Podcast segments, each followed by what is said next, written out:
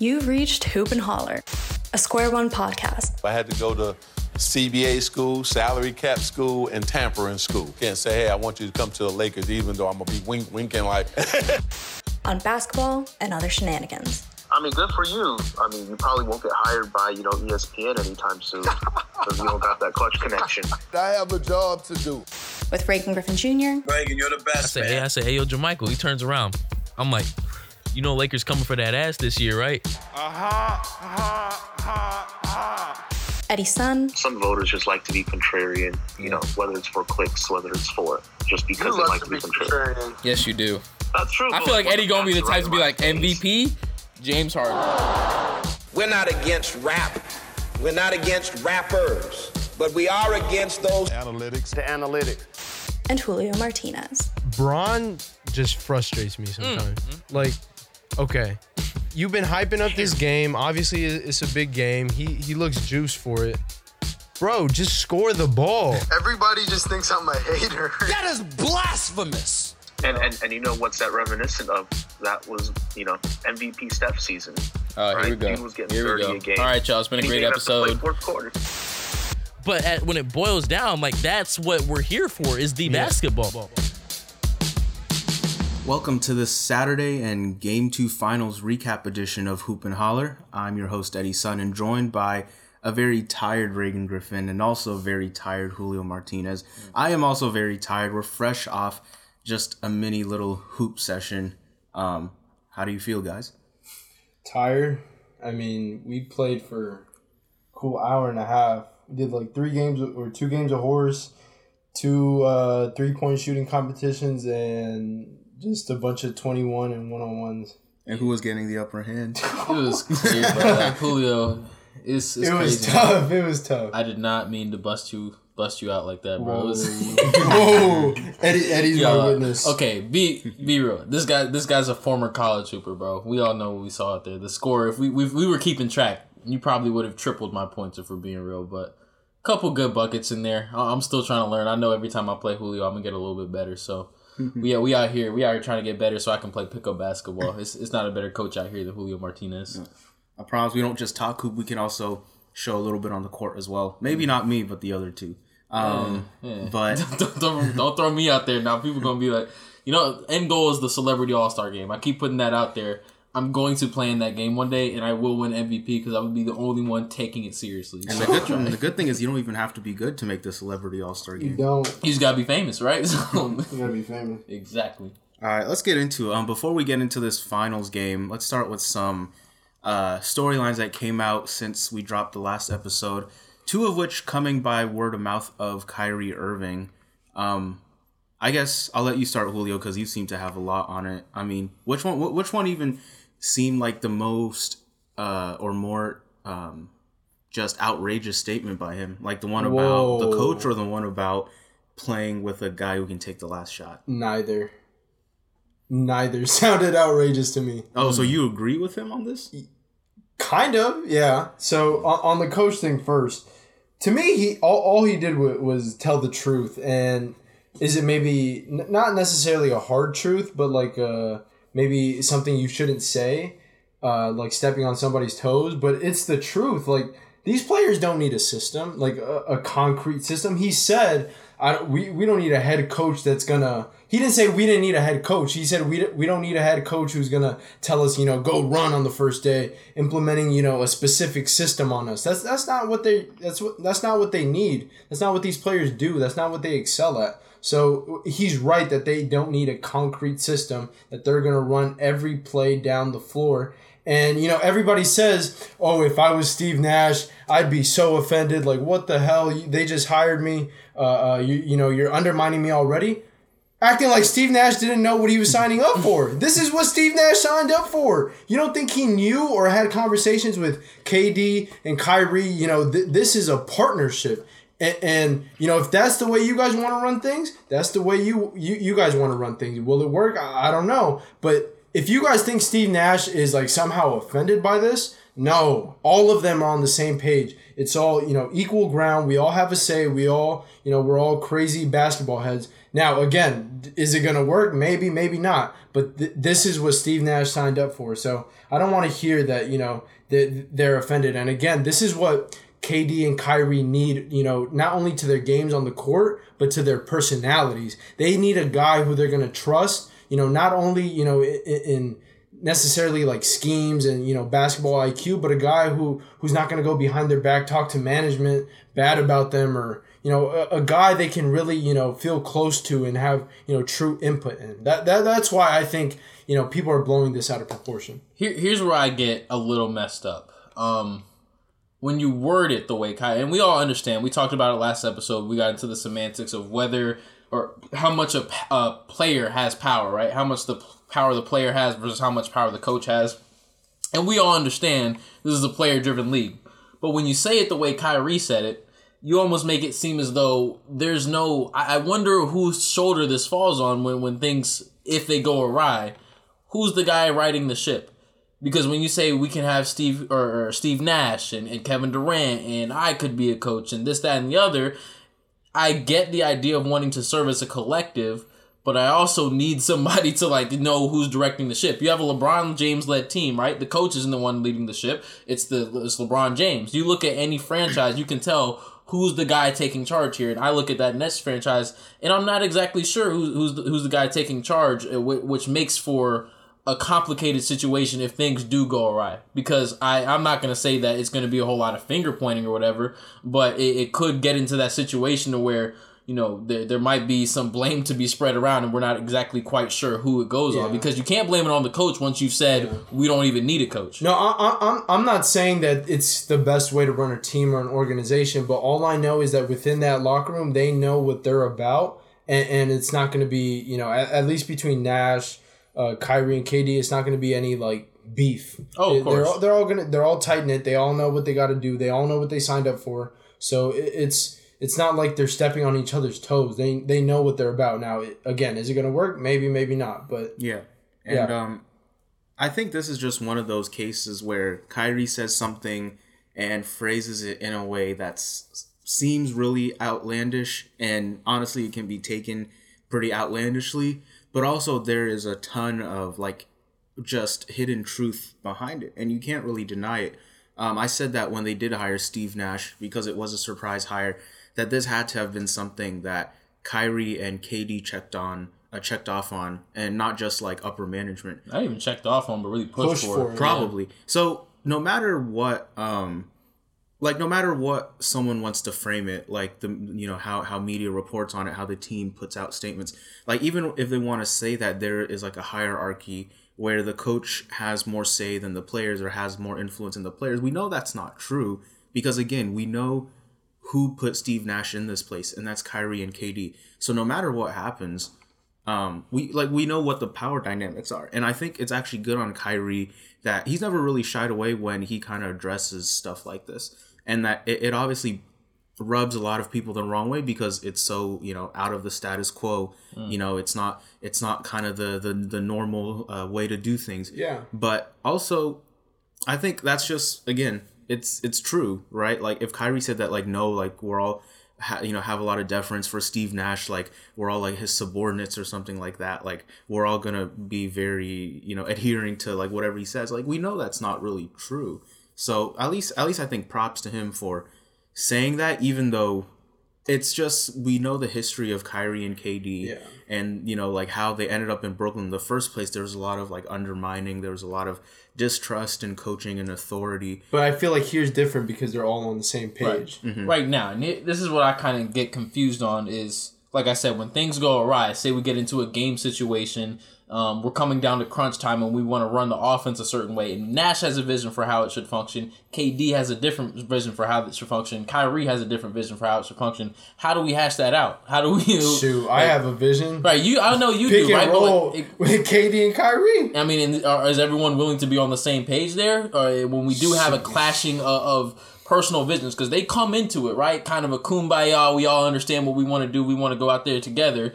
Um, but that's not always how things play out, right? That's kind of a idealistic, utopian uh, version of what basketball could be. But nine times out of ten, it's not going to play out like that. So I'm wondering when those disagreements do come up, how does that get rectified? How does that get handled? And, and again, I, I, I, I'm not necessarily saying it's the best way to run a team. I equate Steve Nash to kind of a, a, a basketball trainer who's like real cool with all the, you know, all, all the top notch dudes. And, and when you're real close to players, it can sometimes, you know, be a problem because you can let them overstep you and, and take over a team, uh, which, you know, might happen in this scenario, but I don't know. I, I think I think they're all they're all to be good and, and you know on the same page and, and fine. You know, despite what the media says. But on the other point, uh, what what do you say? Uh, Well, I mean, Reagan mentioned right, like, oh, how how do they figure out like, oh, late game situation, who Oh. goes to who? Well, Kyrie said that for the first time in his career, he's playing with a player that is as is more comfortable. I think that's what he said. It's more the comfortable taking truth. the last shot, you know, Again, in his career. again, in Kevin Durant. It doesn't, and this is Kyrie's thing. This, this is what kind of Eddie spoke to. Uh, that you know, Kyrie sometimes oversteps what he says a bit just because he's all about but he quote never unquote capped though. but he don't cap It- though. it's because it's because he's all about you know freedom of thought. You guys are not gonna restrict what I say or what I what's going through my head. I'm not gonna let anyone dictate or or you know uh you, you know direct my my train of thought and, and what I say. Th- this is what Kyrie's about. So he's gonna say what he believes, and I think he's right. Bron's not a better option than Kyrie late in the game. It, it's it's just fact. Like Ky- Kyrie, the only thing Braun has on Kyrie is obviously his big frame. He can probably drive to the ba- basket better. But again, I mean, Kyrie's one. in- my opinion, he's the best finishing point guard of all time. He he can shoot the mid range. He can shoot the three. I mean, I don't have to go through any everything. But bro is just a better option late in the game than LeBron. I mean that to me that's just factual. To me, the only one better than to you know better than Kyrie to me is maybe Dame and, and KD. Those those are like the only two guys. Mm. I mean that, that. I mean, so let me clarify this statement real quick because I this is not something I'm familiar with. He said, "This is the first time in my career I'm next to somebody who's more comfortable taking the last shot than I am." I, I thought he said, "I'm. This is the first time in my career where I feel like I can like leave it to another guy." Kind of. Yeah. Kind. Interesting. I- so I- I he's think- willing to do that. But like like they're they're they're the same as me or better than me. Yeah, That- basically he's saying that like LeBron was not as good in clutch time as he was in KD is. That's I mean, fact. I mean, he's not. He's not capping, right? That's I, I- I mean, that, there's there's there's a reason why Kevin Durant is the greatest scorer that this game's ever seen. In clutch scenarios, the the greatest scorers tend to prevail. So I'm I'm the again. I'm a guy who's been skeptical of uh, Kyrie in the past, right? Like I, I remember way back in the early days of this podcast, he said something about leadership. I think he he was talking about. I mean, he said that they need another guy on that team. yeah, that's what it was. That's That, what that's they the only said. thing that really pissed me. He off. said they needed another guy, and you know, I I kind of bashed on Kyrie for it because I I was like, how do you always say these things that rub people the wrong way? It makes you look like a bad leader, but you know, every every time it kind of plays out to where Kyrie really wasn't all that wrong. So in my mind, he's earned the benefit of the doubt. So if he feels comfortable with giving the ball to Kevin Durant in that situation, and you know, there's not going to be conflict there, by all means, this seems like it could function properly, right? If, if he's willing to play a deferential role, because I think that's one thing that Kyrie has learned over the course of his career is he's been a little bit humbled after leaving LeBron and saying, okay, maybe I'm not the guy, maybe I'm not the LeBron has he, James. Has he been humbled though? I mean, hey, you got to be humble if you're willing to not take the last shot. Is that something you think he would have said or, or, or been willing to do if he was a Celtic still? I think I understand where you're coming from. I like, feel like- from Kyrie's perspective, I'm he probably doesn't feel like humble. I don't. Well, how I see it is, ever since he's essentially requested a trade from the Cavs, he's basically embarked on this kind of uh, self mission of trying to prove that he's no longer in LeBron LeBron's shadow, and and he's been so far removed from those Cavs days, but there's still you know times where he takes little digs at like the Cavs team and, and LeBron.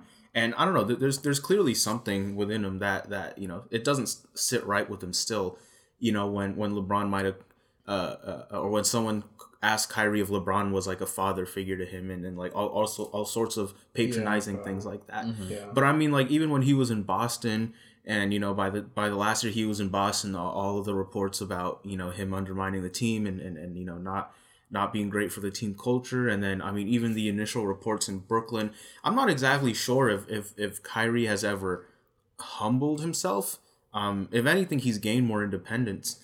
And I don't know if anyone has reined him in per se. And I don't think anyone should. Like the, the that that kind of um, the way people talk about like oh Kyrie is so like unhinged or something like you know he, he's such a disruptor he's such a whatever a, a locker room cancer or something like I think that that's it, it's just not a good way to phrase for someone as talented as him to, to insinuate that uh, he's not good for a team is, is kind of silly. Well, I, I'm I guess I'm basically my point is that it takes a level of humility to admit, hey, there's probably a better guy to be taking the shot than me. Because, you know, most players, we talk about Mamba mentality, most guys, the ideal sort of uh, mentality would be give the ball to me. I want the ball. I want the last shot. It takes a level of humility to say, you know, as good as he's been in this clutch situation, this is a guy that hit one of the biggest shots in NBA Finals history, and to still say, you know what, KD's probably better at it than I well, am. I mean, if you play with KD and you're still trying to say that you're a better late game option than KD, then I think at that point you've really like, but but if Kyrie, no, but what he said is that uh, whoever has it going that night, Whoever and has that's it going. fact. If Kyrie has it going that night more than KD, I'm going to Kyrie.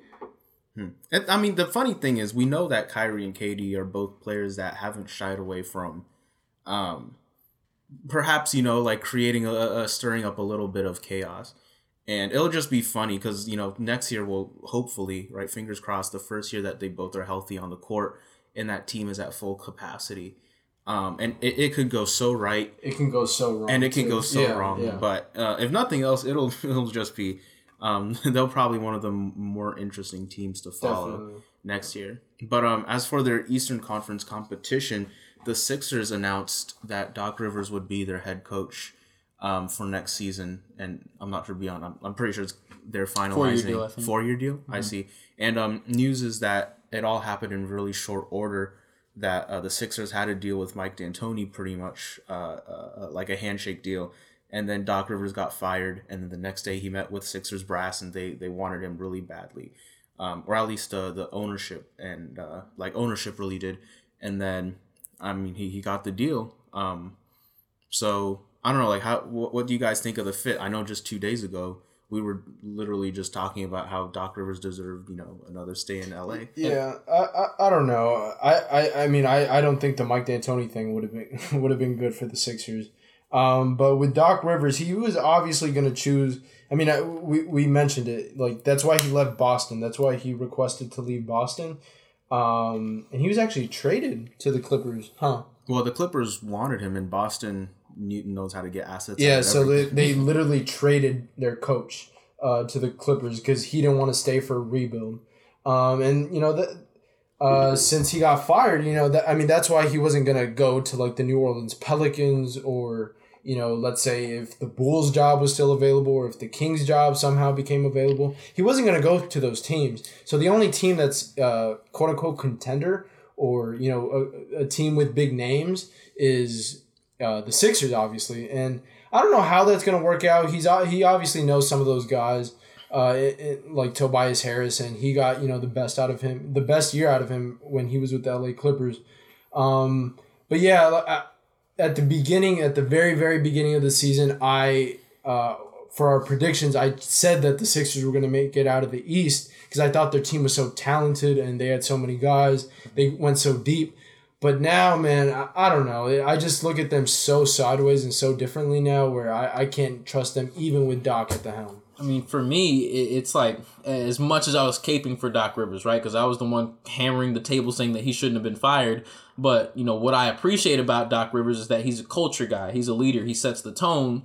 He's not the best X's and O's guy. And I think that's what the 76ers need more than anything is somebody that can figure out how to make Joel Embiid and Ben Simmons work together. Um, and that I don't think Doc Rivers is going to be able to do that any better than uh, Brett Brown was able to. So You could argue they need both. Uh, they some- need someone who can get through to Embiid to like eat right, you know, condition everything and play hard, and Ben Simmons to shoot.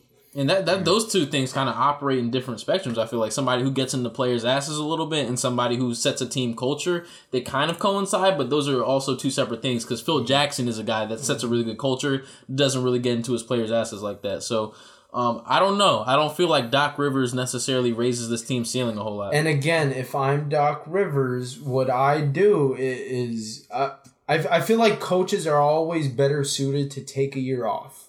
Mm. Relax, like uh, even if you don't want to take a year off, at least take some you know months or you know a few weeks. Bro was hired after three four days. It's like Well, I mean, if he wasn't hired in these days, and he would have be looking at G League, op, you know, opportunities. On, I mean, like, I mean, next year, yeah, could- Julio's just saying, just chillax, give it a year. no, like I get, I get what you're saying. Once Kevin Do you think- Durant and Kyrie force think- Nash back out, you can do, do you think this team was better or the Houston Rockets job was better? Mm. Um, Because well, I mean, people well- say that the West is tougher.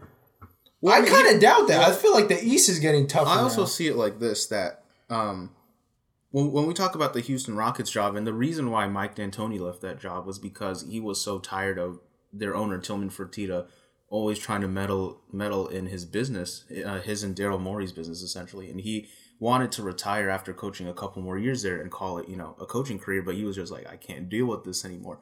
Um, at the same time, the Sixers management and ownership isn't exactly much better either. Um, I think Sixers ownership wanted D'Antoni and Elton Brand wanted Ty Lue, and they couldn't come to consensus.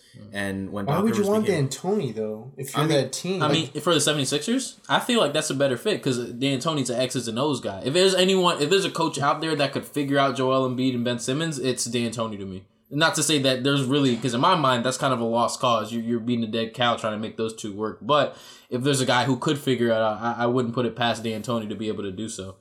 But I mean, again, at the same time, I feel like Doc Rivers picked a job where he has a lot of tools at his arsenal, and I'm not. I don't think he's actually a bad X's and O's guy. I don't think he's known for anything super, uh, like stylistically very um like radical. But but like he's kind of like a Frank Vogelish kind of coach, where it's not like Frank Vogel came into the Lakers and and Yeah.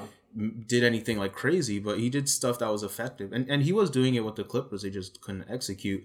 Um, I think that Doc Rivers is a good coach for Philly. If, if nothing else, um, he's not going to run the same remedial offenses that Brett Brown did. Like because he again he couldn't figure out uh, Brett Brown that is like couldn't figure out at all. You know the the purpose of spacing, the the you know how to infuse shooting and and you know movement into the team. But um, it, it'll be interesting because the Sixers management again has notoriously been not good.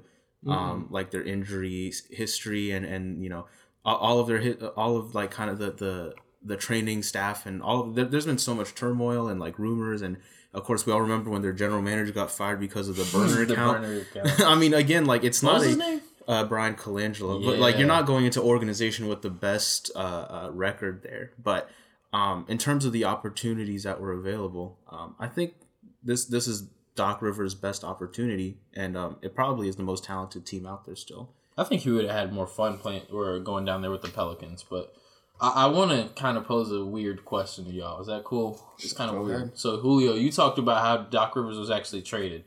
This is going. This is a question that's really out of left field, but what person in the NBA, excluding Masai Ujiri, because that's kind of obvious, what person in the NBA would command the most trade capital? That's Jerry not a, that's not a player. Jerry West. Jerry West. Yeah. Yeah, probably, maybe, maybe um um Sam Presti, OKC's general manager, maybe just because like pe- people revere him around the league, or Daryl Morey, or Daryl Morey. but. Nick Nurse comes to mind. Um, that's kind of I don't know. That's kind of a, A wonky few years question. ago, it probably would have been Popovich, but that's kind of faded Yeah. a little bit. Maybe. But yeah, I would I would definitely say Jerry West because he can attract any free agent. Exactly. Yeah. Mm. Interesting. All right. Memphis had him, man. Memphis had him. Man, always got to be Memphis. Anyways, let's let's push it to this finals game. Um, I, I mean, honestly, I'm not exactly sure how to phrase you know takeaways from this game. Um, you know, there was no Gor- Goran Dragic, there was no Bam Adebayo. Jimmy Butler looked like he couldn't get three inches off the ground. Um, it's it's unfortunate uh, that the finals has come down to uh, such a hobbled team, um, but nevertheless, Miami fought pretty well. Um, kept the game within reach, but never got it to a point where it felt like the Lakers were threatened at all. Um, so I don't know, like a- any takeaways from the performance, anything significant that popped out to you I guys? mean, not not really. I, I just feel bad for the Miami Heat, and you know, I mean, it, it's it's tough to say that you feel bad for a team also because I mean injuries are a part of the game, but man, like it, it's just tough to see your top three players just either not there or not be themselves. Jimmy Butler, I mean, he had a great stat line, you know, 25, 12, and 8 or 12 and 9, I think. But, bro, I mean, Eddie said it, bro could not get off the ground, but he was just a decoy out there. And he, he Mm, was, I don't go that far. I mean, I mean, he was driving the ball to the basket, but it was it looked like it was hard for him to get any any basket. It definitely was like not the same Jimmy Butler that we become accustomed to, but you guys know how I feel because we've talked about it with KD about a guy who clearly is hobbled. I don't know what his his risk of injury or risk of further injury looks like, but you know, in my mind, it's never good to go out there because he is the face of that franchise, and if he goes down and has something significant happen to him that would, you know, potentially put the rest of his career in jeopardy, by all means, I feel like he sits out. But that's just that's not the you. You're not convincing that dude to sit that any games out. Which Well, are we are we gonna revisit this whole conversation again? I don't want to rehash the entire conversation, but again, I, but it's like, but what can, I can what, you tell players in the NBA finals, right? This player who's who is a is such a fighter and, and gone The- the- gone to the finals for the first time. Are you gonna tell him to sit out? But the diff- the difference is that there weren't reports coming out of Miami saying he there's no freaking way that this injury can get any worse. again, and I, I don't want to go down that rabbit hole, but my point is, you know, as clearly ha- hampered Jimmy Butler was, dude played a hell of a game, and I, I got to take my tip my hat to him for that. Um, especially you know, I mean, getting up and down court, he's even gimpy as hell, man. The dude didn't look right, but still able to put up twenty plus points, have an impact, and, and create stuff for his teammates, pull down boards. To have that sort of impact when you're clearly not yourself, man. That's that that's that's real. That's and, real. And and the Lakers, man, they they're really surprising me. Like, I mean, to sure do it now, but man, if they were doing this all season long, they would. They in my eyes, at least, you know, there there wouldn't be this big separation or big gap between them and the Clippers. You know, it- before the Clippers lost and all that, mm-hmm. because the way the Lakers are shooting.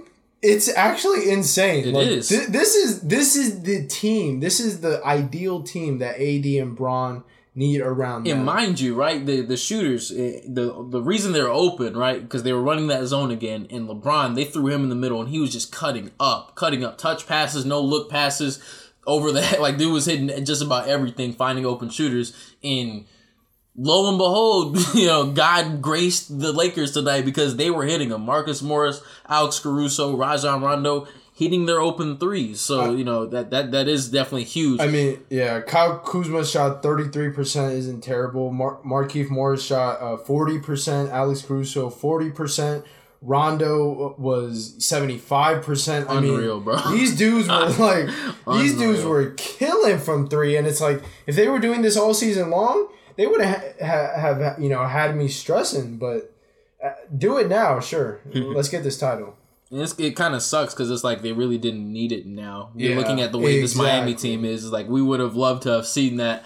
Um, should there have been a Clipper versus Lakers series, that would have been the time to pull this out of your bag. But um, you know, I guess it bodes well for next year if you want to keep some of these guys around to know that they have this upside shooting wise. It could have been just been a hot night, but um, they were definitely. They, it was the first time in a long time that I can remember watching that Lakers team and feeling confident in just about everybody but Danny Green to pull a three. Danny Green still can't hit a three. Like I'm, we watched him right within a span of two minutes, missed the same exact three point shot from the same exact spot, and it got worse every time. I don't know if that dude has the yips or what, but Danny Green has just not been himself.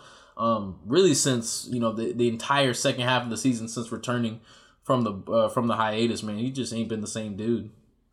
Yeah, I mean, he also wasn't great all season. Throughout the season, Not like yeah, de- defensively, three point shot like it wasn't great. But um, definitely should shout out Anthony Davis, thirty two points, fourteen rebounds on fifteen of twenty shooting. Finals MVP. That's what I'm going toward. Like at this at this point, um, unless something drastic happens. Unless, unless LeBron starts averaging 30. And, and I mean, that- unless unless I feel like unless he goes on his you know fifty point triple double, and that and that's why I like last game he had 19 points and he could have been subbed out and he they could have won the game by 20 but bro had to get his points up to 25 because that's gonna really you know that six point margin really affects you know big time if it's like a four or five game series. I mean, to hell with the points, man. You can watch the game and see who the most impactful player out there is. Like, it's I- Anthony again- Davis, clear as day.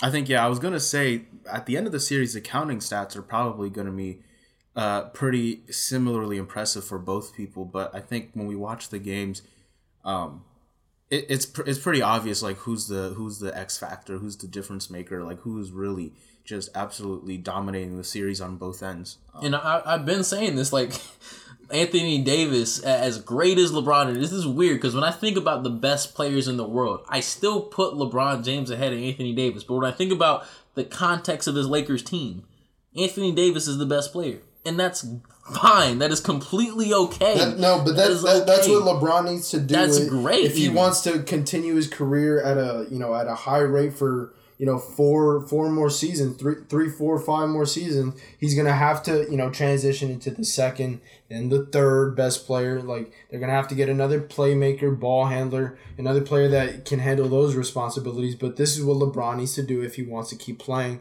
at a high level in you know big games. mhm. It'll be interesting to see. Um, Goran Dragic might be able to come back for game three. Same with Bam. Apparently, Bam said he is playing. Like he Okay. feels confident that he is. interesting. Um, we'll see like how they look. Um, I, I mean, given given how well Miami fought in this game, um, who knows? Like right, like maybe with with the players, even if they're like sixty percent healthy, right at like sixty percent strength, maybe they can get off a game on the Lakers. It almost seems like you know the the shooting has. Uh, it is like bound for just like a mini regression, right? It, it, you don't think the Lakers would be shooting at this clip? I haven't seen this forever. all season. so. I swear.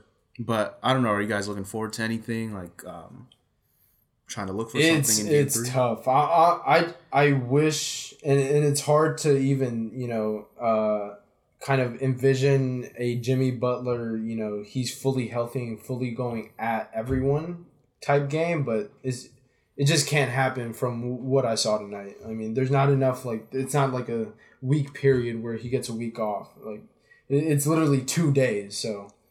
I mean, we're not gonna, we're probably not gonna get it. Again, man, I- I, still feel somewhat cheated out of what I felt like was going to be a pretty entertaining series. Um, and Jeff Hollinger, he, he put out an article that I, I found to be pretty interesting. It was like why the NBA should be rooting for the Miami Heat. And obviously, I'm not going to root for the Miami Heat. I, in the back of my head, I want them to play better games than they have thus far. But um, it makes sense because you know the, they're, they're selling this idea of hope right to as not a smaller market team but as like a, a gritty team that doesn't have this superstar and didn't attract all of these free agents. They just came together um, busted their ass night in and night out implemented a system that worked and did all of the right things to get to this point.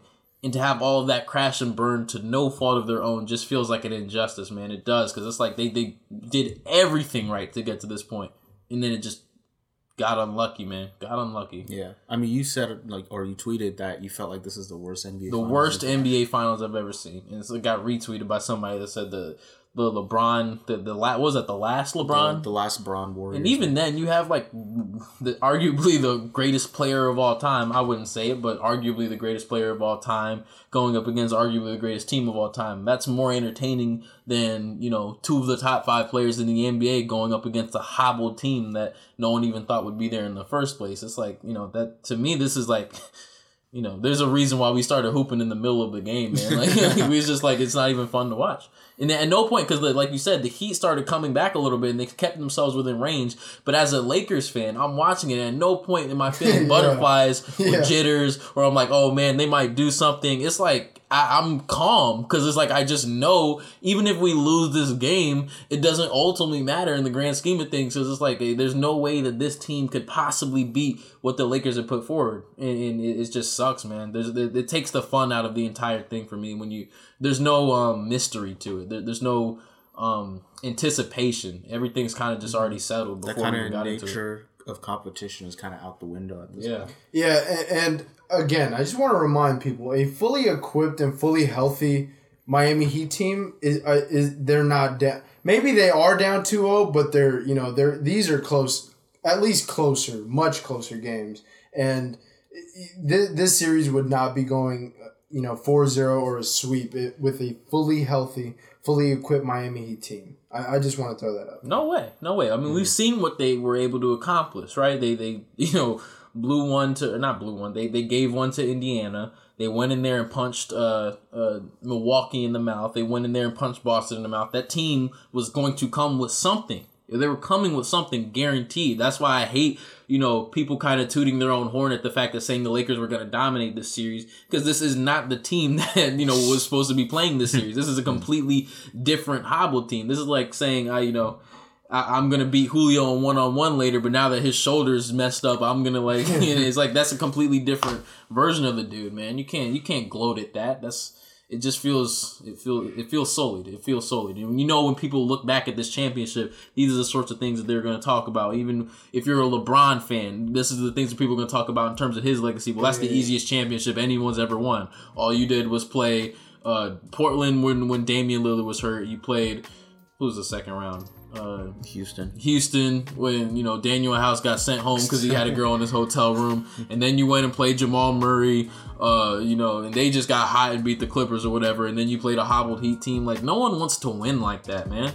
The fun, the, the, I, this is the one thing I've kind of found about sports because I'm a person that really loves the idea of competition, right? But I found that winning isn't where the joy comes from. It's the process of winning, right? That that that that get from, from point A to point B, all the things that happen in between, that process is where the joy comes from. And now once you get to the pinnacle and you reach the mountaintop, that's when you feel like you've achieved something. But when that process is the way that this Lakers um, you just feel cheated out of it, man. You feel cheated out of something that really would have been truly great. And I don't want to take anything away from this team when it's all said and done because it looks like they're going to win the championship. And it's a high impact because you talk about the, the, the COVID year, you talk about everything that's been happening from a social justice standpoint, you talk about Kobe Bryant.